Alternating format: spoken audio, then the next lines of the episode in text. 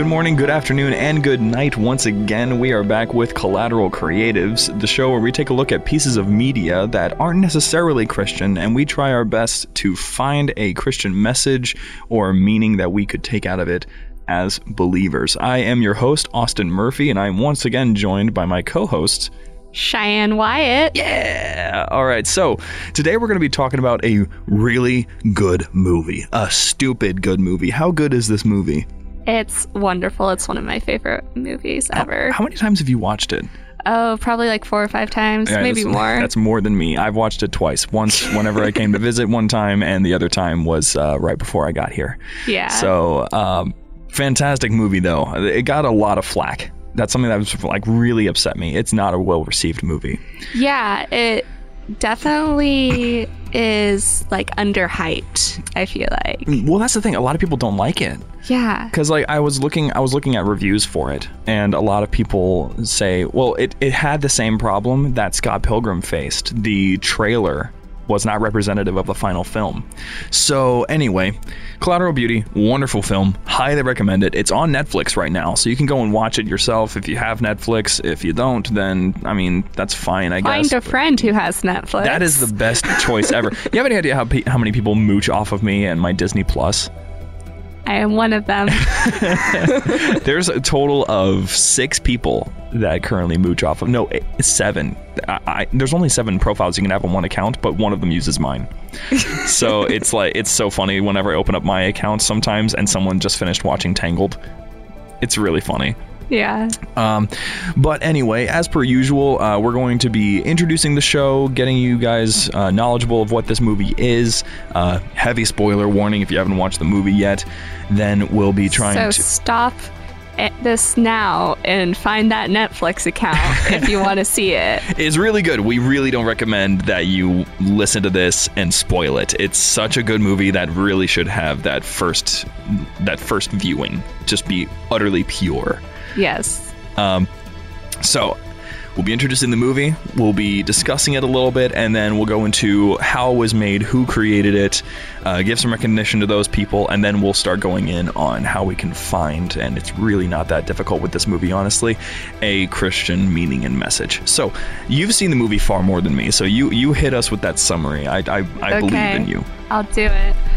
Uh, so yeah, Collateral Beauty. It came out in December of 2016, so it's a little bit older of a movie at this point, but it's really good, like we've been saying. And it focuses in on this guy named Howard. Howard, who is an executive at an advertising company, and he lost his daughter to cancer about two or three years prior and is just still struggling to comprehend his grief, really. And he's withdrawn, he's isolating himself, and he's just trying to figure out what the next step is. Um, he's not even really at the point of figuring things out, he's just shut down. And so, in the middle of his grief, he writes these three letters to these abstract concepts love, time, and death. And meanwhile, his friends who also work at this company are trying to figure out what to do to help him because he's kind of a mess and it's also kind of driving their company into the ground because he's just so distraught over his daughter's death that he's not running the company. As sort of a last ditch effort, they hire a private investigator to follow Howard around and see if they can find proof th- to show that he's no longer mentally capable or mentally fit of running the company. And through that, they find the letters and they're like, okay, well, you know, people write uh, letters to Santa, so this is more of like a cathartic thing. It's not really anything we can use, but maybe, you know, this does show that he is struggling a lot. Maybe we can find something else. And they're still trying to figure out what to do when they have a chance encounter with this actress. And they get this idea to have this group of three actors, because the actress has some friends, to pretend to be death, time, and love. And each actor, with actor being in quotes, um, for certain reasons. uh, gets Abstract reasons. yes, abstract reasons. Gets paired up with one of the friends. Death gets paired up with Simon, who hasn't told his family that his cancer came out of remission. Time gets paired up with Claire, who is worried about starting a family because she has focused on her career and hasn't had time to find love and, you know, have a baby. And she's gotten older and might be running out of time to do that. And then Love gets paired up with Whit, who is trying to keep in touch with his daughter after this really messy divorce that he had with his wife. So the actors, in quotes, are showing up to Howard and interacting with him and having conversations based on the letters about death and time and love and how they have affected Howard and why his daughter died, basically, and trying to help him comprehend his grief. And because of these conversations, at first Howard is just like, nope, this isn't happening. Nope. But by the third one, he's when love shows up, he's like, okay, I am, I'm seeing these hallucinations, so something must be going on. And he decides to go and visit this support group for parents who've lost their children to cancer because he thinks maybe he can get some help there, or maybe just because he has no other place to go. And he meets this woman there who also lost her daughter to cancer. And throughout the movie, you see them having conversations with each other about understanding grief. And so that's like one plot thread that just continues throughout where Howard is talking this with this woman at the support group about grief and loss and her daughter's death. And meanwhile, Howard keeps getting visited um, by the actors who are representing these abstract constructs. And for that second visit, the private investigator films Howard talking to them because they want to show that he's not quite there mentally. So those videos are going to serve as proof of that. And presumably they edit the actors out when they show them to this conference of higher up executives and get him to sign some papers to give away some of his rights and sort of accept that his daughter's dead. Uh, one of the papers was to officially show that his daughter no longer had any uh, stake in the company because he had set aside um, some of his shares for her. And so, in the aftermath of all of that mess of Howard giving up his uh, shares to the company and meeting with the actors and everything. Each of his friends are also dealing with the issues that they've carried throughout the movie and that they, for some reason, decided to open up to with these random actors um, because Simon decides that he's going to tell his family uh, that he's dying, and Whit tries harder to connect with his daughter. And Claire decides that, you know, maybe she doesn't have to try to force things. Maybe she doesn't need to try to get a sperm donor. Maybe she just will uh, be a mother figure for someone, or something may happen in the time that she has left, and she doesn't have to try to rush things. And the, each of the actors helped them kind of reach that decision. Meanwhile, Howard, after everything blows over, visits the woman that he's been talking to from the support group throughout the movie. And when he goes in, uh, he's like, Oh, you've been crying.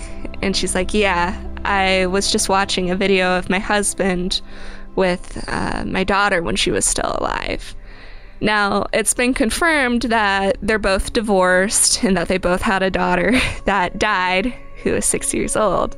And this is when it's revealed that she was actually his wife all along, that he had divorced. What? and it was because they were pretending to be strangers. That's so weird and cute. when they were divorced, Howard gave her this letter that said, I wish we could go back to being strangers because there was just so much pain involved in his daughter's death that to him it would have been better to be strangers and to like never had had gone through that. At least that's the way that I understand it. Mm-hmm. And so if you watch the movie like multiple times, you can see like little moments where their body language gives that relationship away even though their dialogue maybe doesn't. Mm-hmm. There's a few times where it's like, oh, I caught you. Um, like, there's one point where Howard is talking about his daughter. He says, oh, when our daughter, m- when my daughter died, when he's talking with his wife, um, before you knew that it was his wife. And there's other points where you can just tell that his wife is in a lot of pain. and you're like, why is she so like emotionally invested in this? And it's like, oh, it's because this is your ex-husband. Mhm. Uh, um, That'd do it. yeah, and so they they're able to reconcile because he's finally accepted his daughter's death at the end of the movie.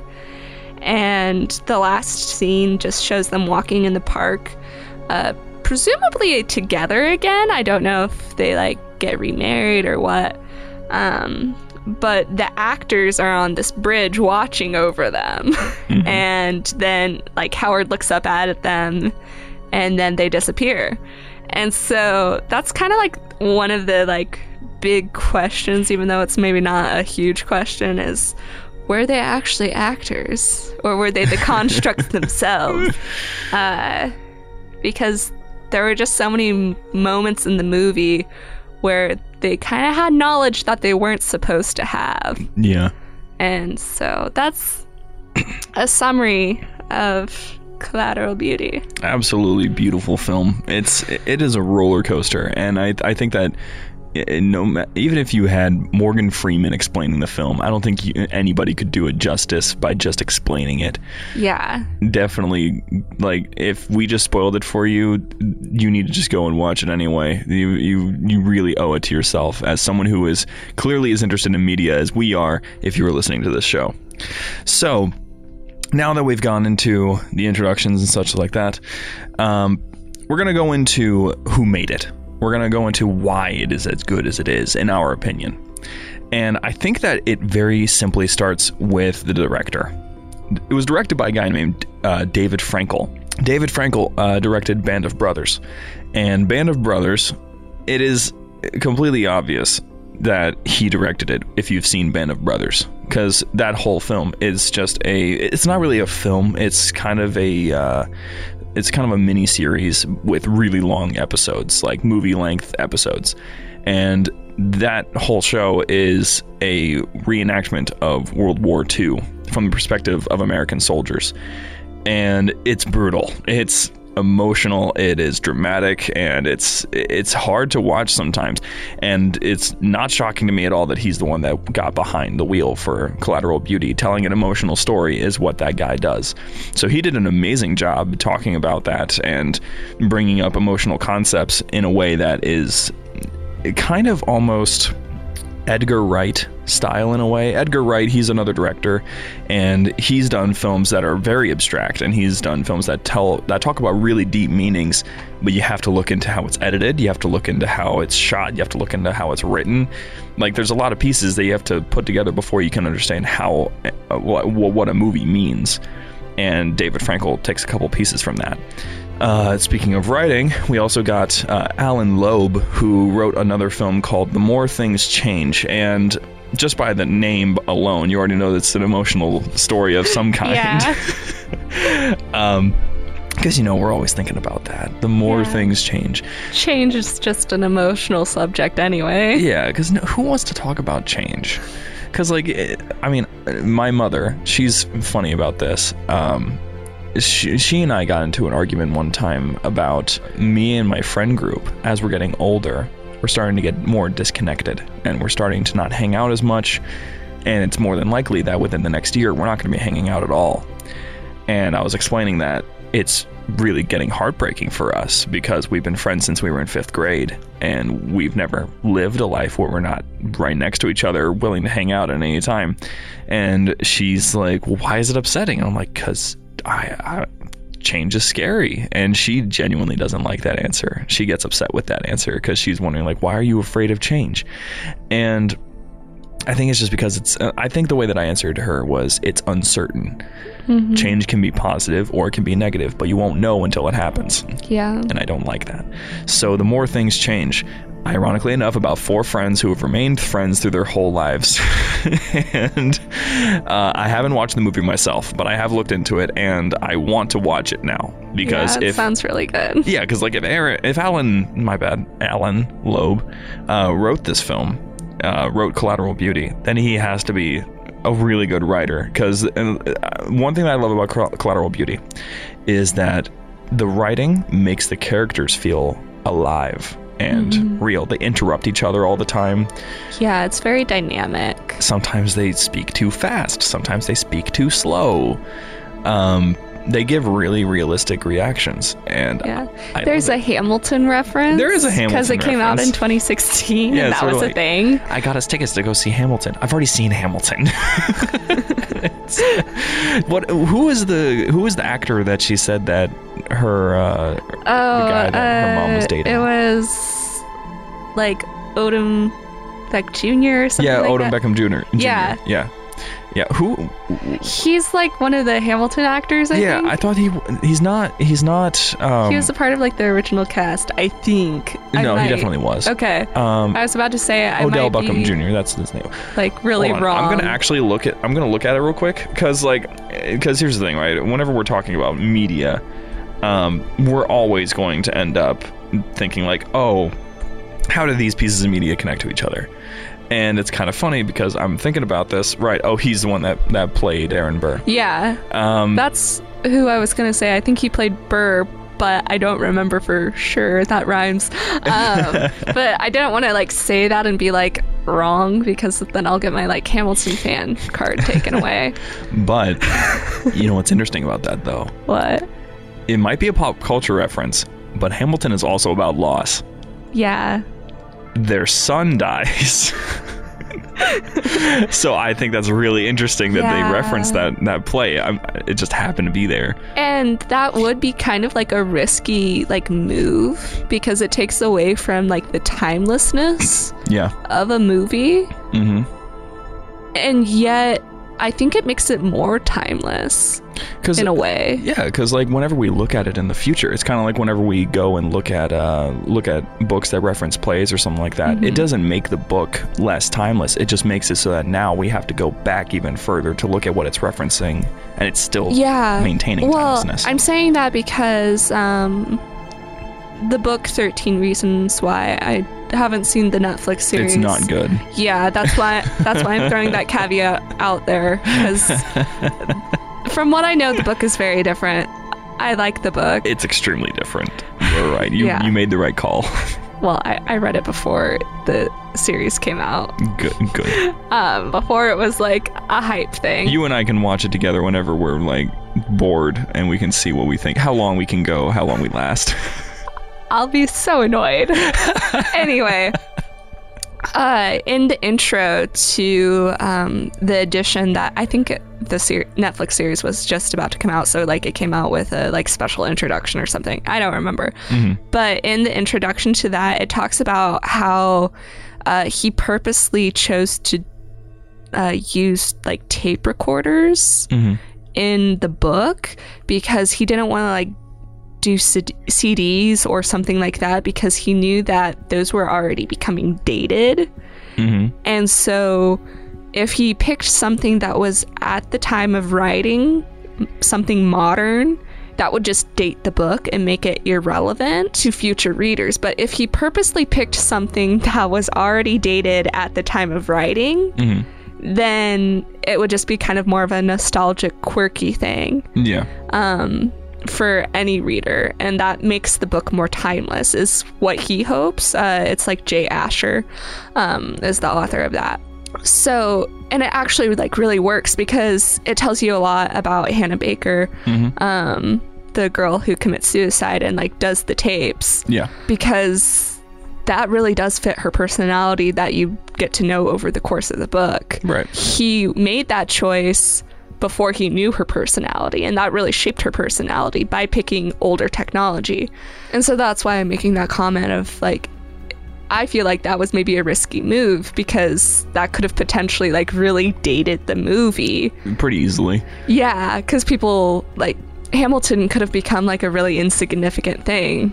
I find it really interesting. And I think that it's good that they referenced Hamilton because the, the people that like this movie are going to be the ones like us who read way too deep into it Yeah, and start going getting really philosophical is with it a good movie for like deep engagement. because you're you're trying to read every line. Yeah, and that's the other thing, like the intentionality with like lines and like editing. Mm-hmm. One of my favorite ones is during that scene where it's confirmed this is actually his wife. They're not strangers, they were just pretending to be strangers.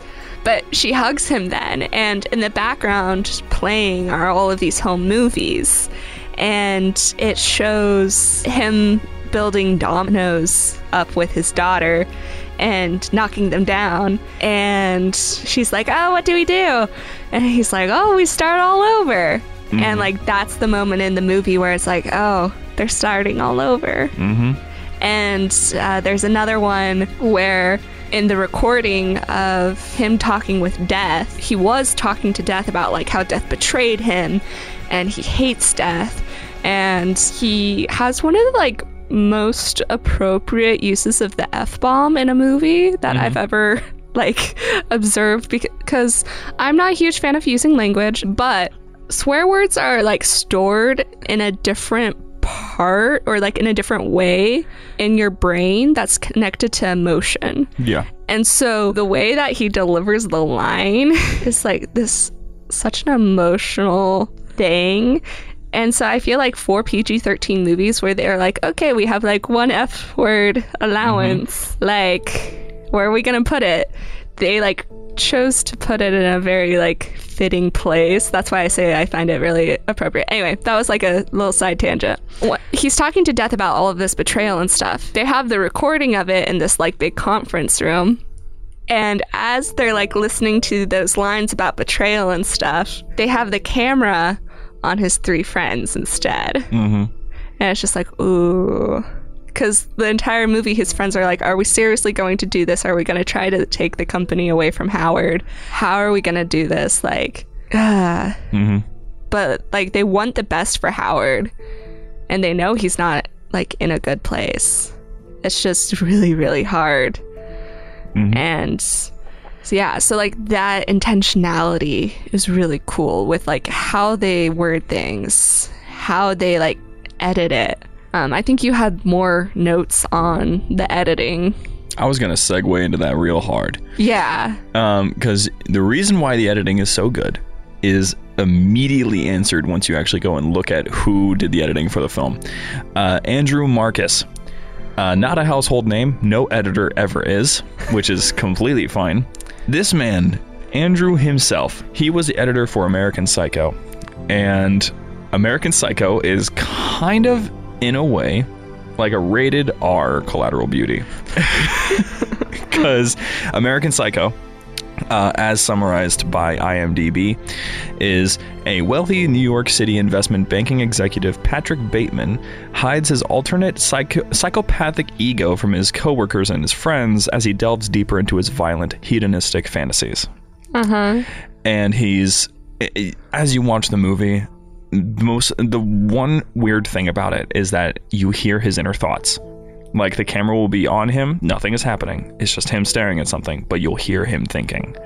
And this editor like did it perfectly. Like he he it was a legendary performance of taking the way that a shot was cut or the way that or the placement for different scenes and the placement of different uh, voice lines that would play in the character's head it was beautifully and masterfully put together because what Andrew does, what Andrew Marcus does, is he understands how you can tell an emotion by a simple cut.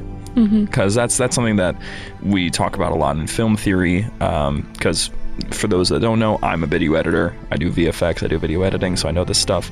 When we when we're talking about film theory, one of the first things that we that we discuss in the topic of how should we make this happen? How should we cut this? Is how are the people looking? Like, where are they looking? Where are they going? What is it that, what emotion are we trying to tell?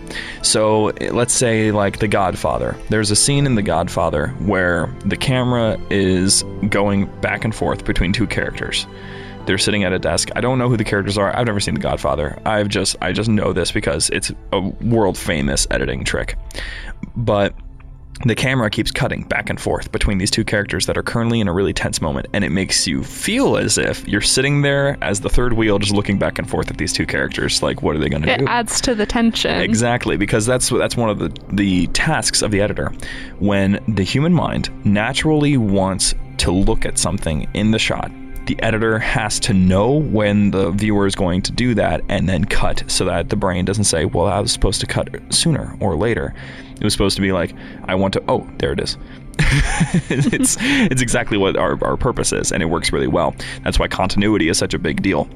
Which, of course, if we go if we go into like uh, editing continuity, I could call out a couple things. Um, I think my two favorites are there is a scene where two characters are walking down the street there's heavy traffic. It cuts. It's paused traffic. The cars aren't moving anymore. The other one is there's two characters talking. It's bright and sunny out. They go in for a close up. It's really cloudy now. so there's a couple things that the clouds move really fast. Of course, in New York City, everything's fast. Mm-hmm. So yeah, it makes sense. Especially the clouds. Yes, exactly. They got places to go. Yes, exactly. All right, and the last person that I wanted to touch on because this man honestly is a little bit of a legend, uh, Scott Dugan. He was the art director on the Collateral Beauty production, and he worked on The Amazing Spider Man.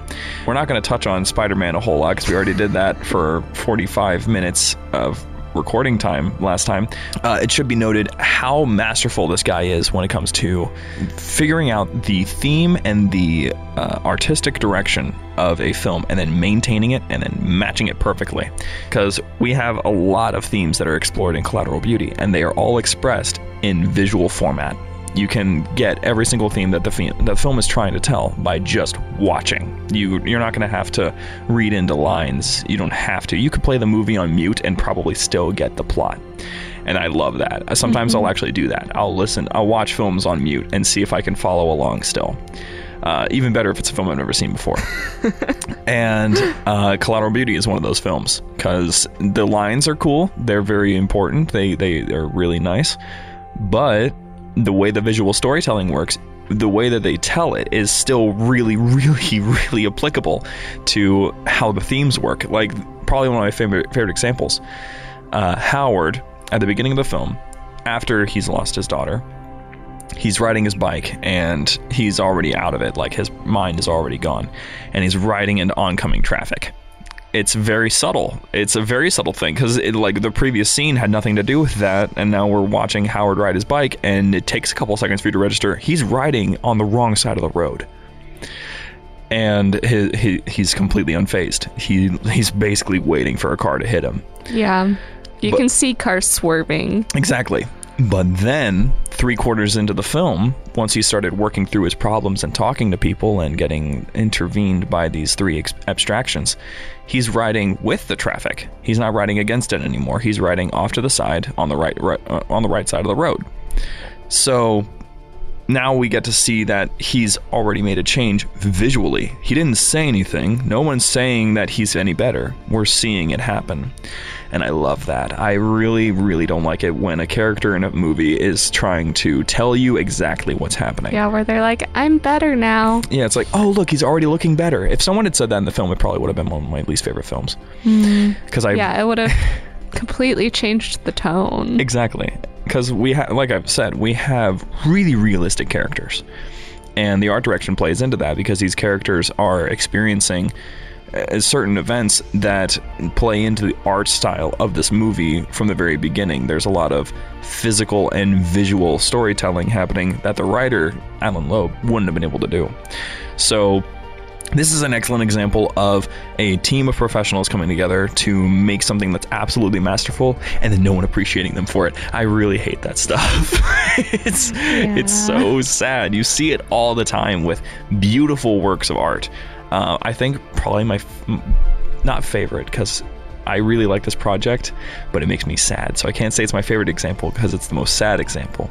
So there's you've seen Lord of the Rings, obviously. Yeah. I've seen Lord of the Rings. Lord of the Rings is a really great uh, trilogy of films. Did you know that there was a Lord of the Rings before those movies? I think I did. 1978. There was a film released, a animated film but they used rotoscoping. So basically, they oh, had. yeah, I, but, I have heard. but here's the thing, right? This film, first of all, was supposed to be live action. The uh-huh. entire film was filmed in live action, but then they just rotoscoped it over to yeah. save on money. Yeah. This series was made by a guy named Ralph Bakshi, and a lot of people said, and a lot of people still say, Bakshi's Lord of the Rings is better than Peter Jackson's they actually they do say that, yeah. and it's it's a fraction of the time because it's only an hour and a half, and it only covers about two of the books because they, they ran they ran out of money. They couldn't finish the the whole series, but they wanted to so bad, and I wish that they did because it is really really good. And what's really crazy, Lord of the Rings from Peter Jackson ripped scenes right out of Bakshi's Lord of the Rings. Oof. The exact same shots, yeah. the exact same angles, same pacing. Yeah, I think I've seen clips mm-hmm. of like comparisons before. That's why I knew about it. Yep, because uh, Strider, for example, whenever he's in the corner, that angling, that shot, his attire ripped right out of Bakshi.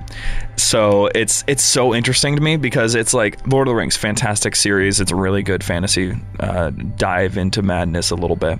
There was a visionary that came before that wanted to do something incredible but they didn't get the appreciation that they deserved and their art went out the window. So, yes, Collateral Beauty is one of those examples of yes, let's put as many amazing creators together behind the scenes and then give them good actors and throw them out into the public and see what happens. Of course, not everything lands. Uh, I think that they wanted. I, okay, they didn't want Will Smith that's a funny thing. They didn't want yeah, want wasn't it like, like Hugh Jackman? Hugh Jackman, he was supposed to be the first one, uh, but he had a scheduling issue. Yeah. And so they landed on Will Smith. Uh, but he does so well. I think he does a better job. But I think because of the tale of After Earth, people may not have been interested in Will Smith anymore. well, and weren't you saying that um, Will Smith had like personal stuff going on that really played into how well he acted. Yeah, because what was happening at the time was while Will Smith was doing this movie, uh, his father, Willard Carroll Smith Jr., was actually dying uh, while Smith was researching for the role.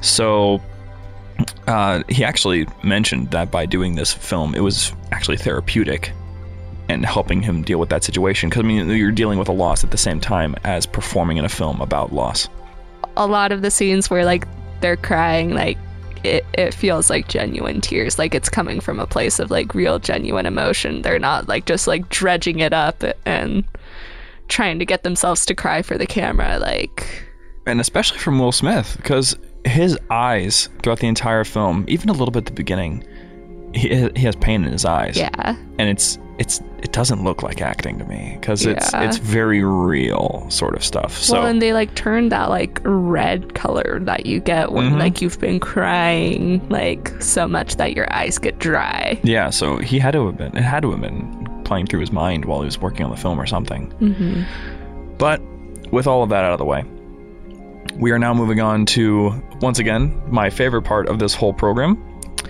discussing the meaning of the movie, and then we're going to determine if there's a comparison or a deeper meaning that we can find that conveys a Christian message or something that Christians can take away from it. Um, meaning of the movie, there's quite a few. Yes. It really comes from the scene where they talk about what the title is Collateral Beauty. um, which comes from when uh, Howard's wife was sitting in the hospital and their daughter Olivia was just about to be taken off of life support. And uh, she's sitting there crying, and she's by herself because Howard is out in the parking lot trying to calm down uh, his mother in law, I think it is. And so she's by herself crying because her daughter's dying. And uh, this lady turns to her and is like, Oh, you're losing someone? And she's like, Yeah. And she's like, Who? And she's like, My daughter. And the woman says, Just make sure to look for the collateral beauty. And uh, when she tells Howard this, he's like, uh, people never know what to say in those moments to mm-hmm. people when they're losing someone.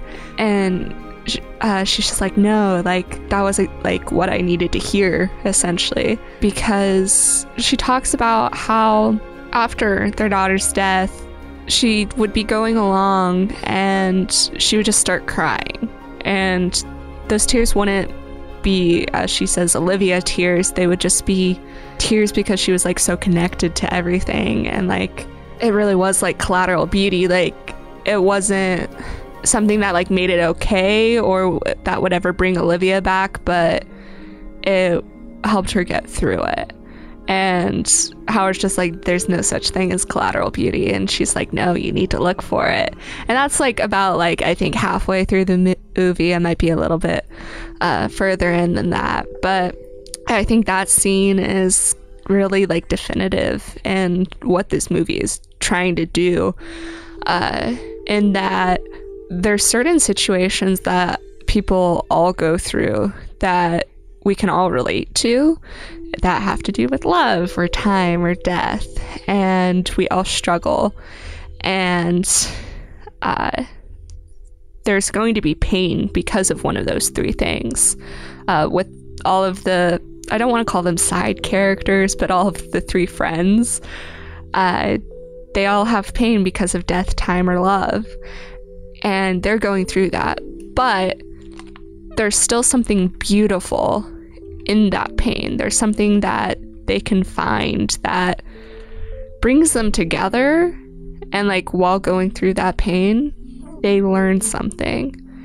And the situation becomes better and uh, there was this quote from an interview with uh, Will Smith where um, he's talking about the meaning of collateral beauty and like because it sounds like a little bit of an oxymoron like jumbo shrimp and uh, he's like trying to define it for the interviewer and he says the beauty attached to the pain is the thread you grab onto to find your way back to the light and so I think really collateral beauty is just trying to explore that and explore like how people deal with their pain and how they find their way back to hope. Mm-hmm.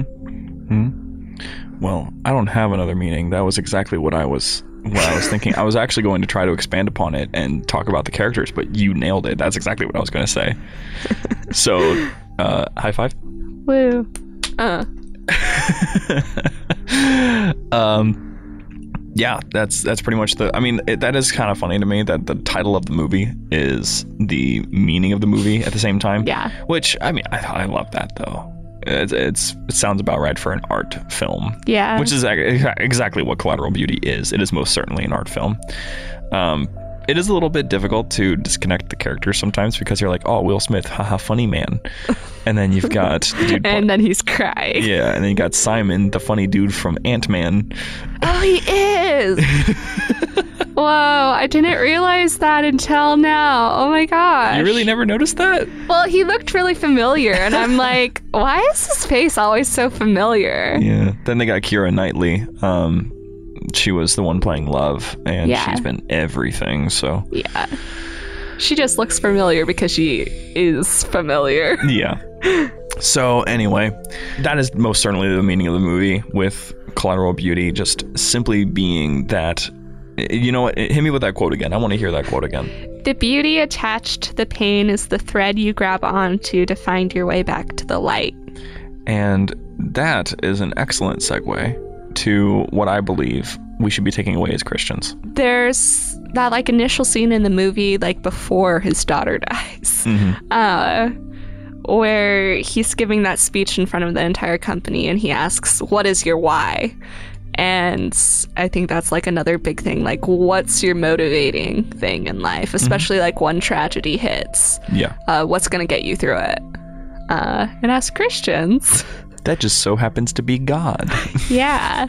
The determination to trust God and trust Him even when things are bad is really important, mm-hmm. um, when, especially when we're going through pain, um, because that's like the thread you grab onto. Because mm-hmm. mm-hmm. uh, there's a reason that we go through pain. Uh, yeah. God has a plan. Like that's kind of like the main difference with the movie is like they don't have anything they're like really trusting in, like a bigger reason or whatever. They kind of are just like pain is pain. Oh, so sad. Let's cry. Oh, so sad. Um, but we as Christians, we can have that hope of like, okay, there is a reason for this pain that mm-hmm. I'm going through, and God's got it.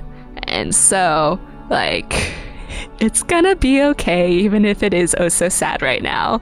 And, you know, going through pain is necessary sometimes because if you go through pain, that makes it where later on you can help someone who's going through a similar pain. Mm-hmm.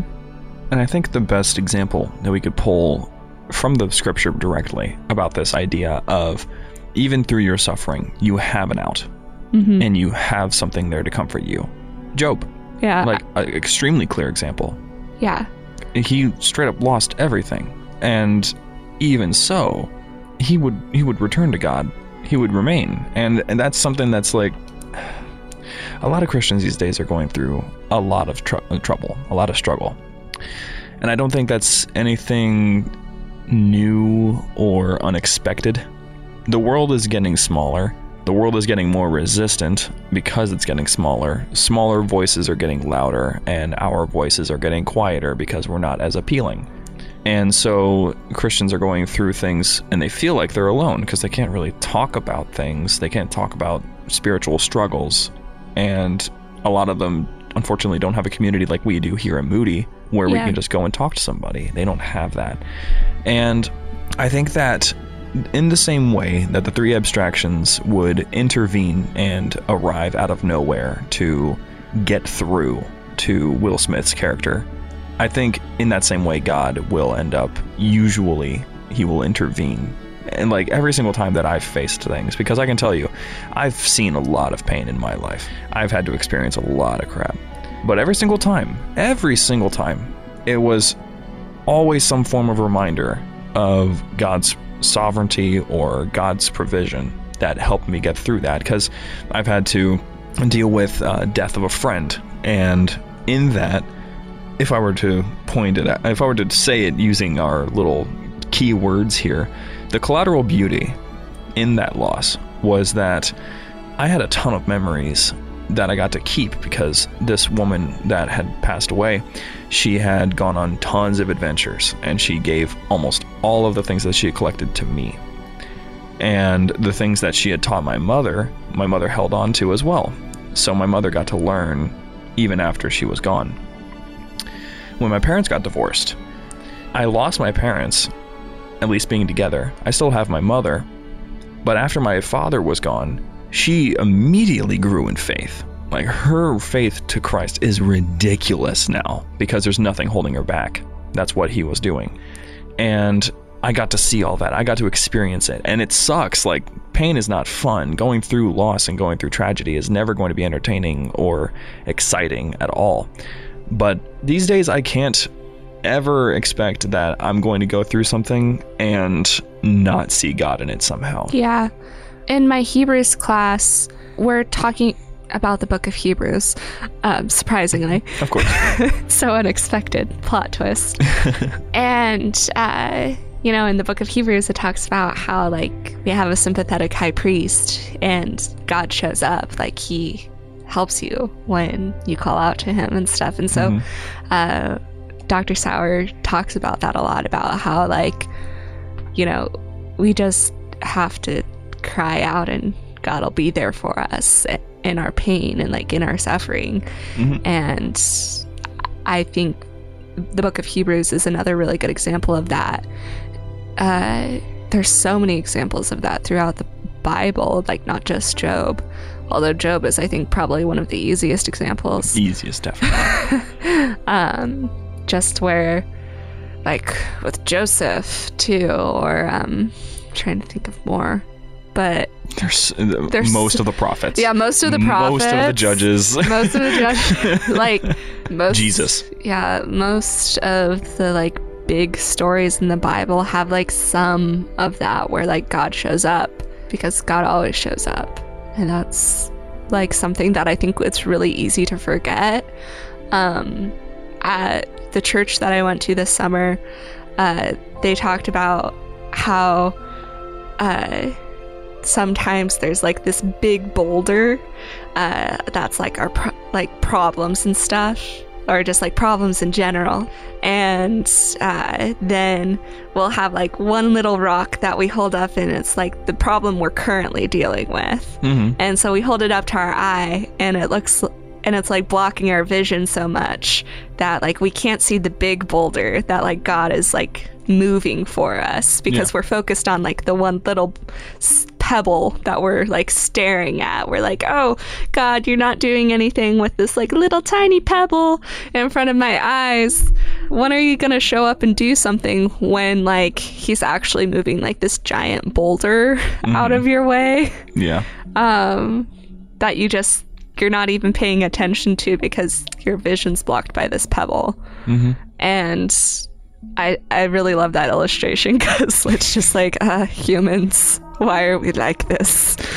Yeah. And on that human note, there was one other thing that I felt that we should be discussing. Uh, it's not about the collateral beauty, but it is about another message that you hear in the dialogue of the film. Uh, at one point, Death intervenes again to uh, Howard on the subway train. And she barely gets to say anything before Howard cuts her off and just starts rambling and ranting and shouting at her. And in that rambling and ranting, I have the quote. He shouts at her and goes, Oh, let me guess, it's all part of a master plan people use pain as that excuse. Science and their biocentrism, all dying in infinite universes. The Christians and their salvation, the Buddhists and their samsara, the Hindus and their 41st sacrament. And I think in that, there's actually something that we should be calling out. And you likely know what it is. Um, we've had discussions about this before. Yeah. So, Christians have a tendency when others are going through pain because they are feeling all right and they are okay and they can feel quote unquote God's presence, everything's fine. Just remember, it's all part of his master plan. Yeah. And I think that goes back to like that scene where Howard's like, some people just don't know what to say. Mm-hmm. Um, I think that still applies to Christians where like we kind of like divert that to like, oh, God has a plan, it'll all be okay. Yeah. And so then when people are going through suffering, we're like, we try to remind them of that too quickly mm-hmm. without acknowledging the pain because it is important to acknowledge pain. Yeah. It's just one of those things where like you can really hurt someone mm-hmm. um, without even really meaning to because you're trying to comfort them. Yeah. Uh, like, for example, my house burned down when I was 12. And we had so many people who would come up and be like, Oh, I'm so sorry for your loss. Like, you know, how are you guys doing? Like, da da da. But like, a lot of the time, like, since I went to a Christian school and like we were in the like Christian community, people would be like, you know, God's going to do something like really cool through this. Mm-hmm. It's like, you know, my house just burned down yesterday. Yeah. like maybe not the time. I think that the worst time to bring up God's grace is the immediate moment yeah. during or after a tragedy. Because yeah. then, because here's the thing: if it's a non-Christian, they're not going to care. They're going to think that you're just spouting nonsense, so yeah. that you can feel good about yourself in this. In and this that's also like a really like intense way we can hurt people. Mm-hmm. Is saying like, "Oh, God has a reason for that," when they don't they don't even care about God. And and if they hear that, they're gonna be like, well, what does that mean? What do you mean? What reason would he have to take Yeah. my son? That's not gonna like provoke curiosity in the gospel. That's gonna make them want to push God away Mm-hmm. a lot of the time. And like yes, like God provides so much comfort in difficult situations. But first, it's important to like actually listen to people and listen to their suffering and help them process it. And then after they've processed a little, then be like, you know, like God's there for you. Yeah. Um, and I think that's like it's going to be different for each situation, but I think that's kind of like maybe more of the proper order. Like, yes, pray for people. Mhm. Yes, like show up and be there for them because as Christians, like we are reflecting God. And so if we're not there for people, then there's an issue as well. Like, oh, I thought Christians were like supposed to like, you know, serve others. Where are they when I'm going through this crisis? Mhm. Like, you're representing God. And so that's how you show like God cares about them when they're going through something hard. Mm-hmm. And they'll get the message. So, Yeah, and and to the other side of that, Christians, when you're saying that stuff to other Christians, usually we know, like we, if you have a faithful Christian, they already know. Yes, God is sovereign. Yes, God has a plan. Yes, God did this for a reason. I'm still going through a lot right now, yeah. and I I think that in in the aspect of community, it makes the person going through those hard times feel as if they're being ignored. Yeah, because it's it's like Christianese Mhm. is what people usually call it, where like when someone shares something they're struggling with, you're just like, okay, I'll pray for you. I I, That's- hate, I hate that one. I it, it's uh, That's almost kind of like being dismissive, mhm. um, because they they don't know if you're actually going to pray for them. Um, like actually pray with them like right that second if Yeah. you're going to pray for them. Because what's what's preventing you? Yeah, but also like Christianese type statements can also be really impersonal. Mm-hmm. Um, they pull you back from like actually engaging with someone. They pull you back from like being there and being incarnational and loving someone Mm-hmm. and investing in them. And that just isn't okay.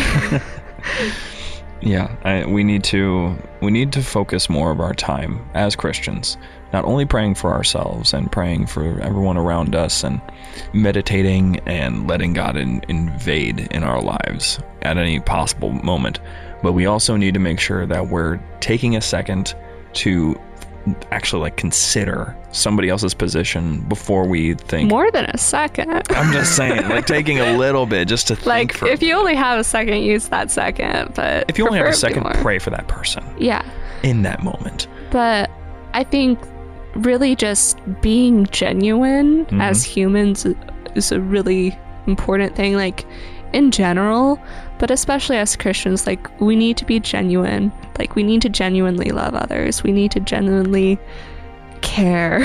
Yeah. When, especially if someone is suffering Yeah, because that's the be- that is honestly my favorite form of evangelism. Practicing what you preach, showing that you live differently, Yeah. and then when someone goes, "Why are you so different?" You go, "That's so funny that you ask." Yeah. Well, if you think about it, like if Jesus hadn't been genuine, how do mm-hmm. you think that would have gone in the gospel? Not very well. like, So, oh, let me ungenuinely die on the cross for everyone's sins. pranked. Yeah, that it would have been such a different story. It would have been a really different. We would have all been he condemned. was so real, hmm and we're supposed to reflect that in our interactions with others. And it's really hard to be transparent like that. hmm um, because it makes you really vulnerable. Uh, but you gotta like You're absolutely right. gotta practice it. hmm Well, do you have any final comments before we wrap up today's episode? Watch Collateral Beauty. Even if you've already seen it, watch it again. Such a good movie. It is amazing. As my final comments, uh, make sure to take time to understand yourself, understand your place in Christ, as we discussed last week. And then, whenever someone is going through a tragedy, if that's you, if that's someone that you know, if it's a stranger, take a moment to be human with them first. It's one of the best parts of being human is that we can be human with others. Yeah, and that's how we show them God. Mm-hmm. So treat them with respect. Treat them as people. Help them with their problems, or just sit there with them and be silent if that's all that they need. Pray for them if they wish. Keep them in your hearts, but don't, under any circumstances, ever undersell the pain that someone else is going through. And then, when they're okay, when they're at least willing to listen, help them see that collateral beauty because that's that's going to be one of the things that's more than likely going to help them find their way to Christ. So we thank you for listening to yet another installment of Collateral Creatives. Yes, our name is completely a reference from Collateral Beauty that we had thought up weeks before we came up with this show. Uh, so thank you for listening. We hope to see you next week where we're going to be talking about Scooby Dooby Doo. Where, Where are, are you? you? We got some. That's not the best one though. The best, you know, what's this Scooby Doo? This we're is coming true. after you. we'll have those conversations next week whenever we get down to it. There's a lot of things that are to be explored in that uh, that whole franchise. I feel so. Uh, we're going to take a look at that. We're going to have a whole lot of fun looking into how they came up with the show, uh, where they took it. So we hope to see you then. We hope you enjoyed today's episode. We hope you go and watch freaking Collateral Beauty. Yes. Please go and Watch watch, it. and we shall see you in next week's episode. Bye.